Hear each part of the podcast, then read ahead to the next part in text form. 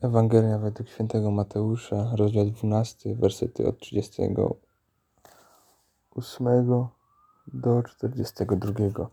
To jest Ewangelia z dnia. Niektórzy nauczyciele pisma i faryzeusze mówili: Nauczycielu, chcemy ujrzeć jakiś znak od ciebie. A on odpowiedział: To ludzie źli i wiarołomni domagają się znaku, ale będzie im dany jedynie znak proroka Jonasza. Bo tak jak Jonasz był we wnętrzu wielkiej ryby przez trzy dni i trzy noce, tak też Syn Człowieczy będzie trzy dni i trzy noce we wnętrzu ziemi. Mieszkańcy Niniwy powstaną na sądzie z tym pokoleniem i potępią je, bo oni nawrócili się dzięki nauczaniu Jonasza. A przecież tu jest ktoś większy od Jonasza.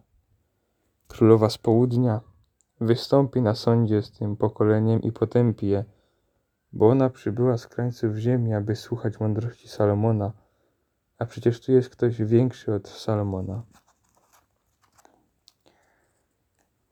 Tak, bardzo często jest tak, że, że nasza relacja z Bogiem opiera się na tym, że chcemy widzieć znaki, że chcemy ciągle doświadczać czegoś.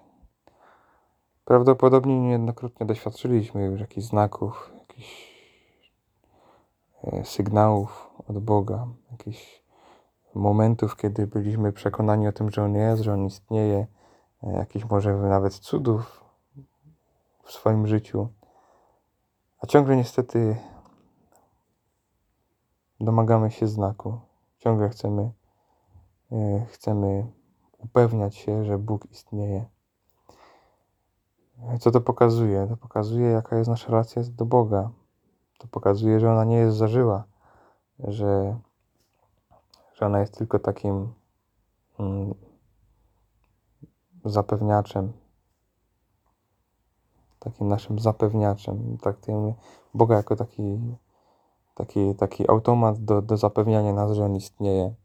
A Bóg wcale nie musi tego robić. On jest.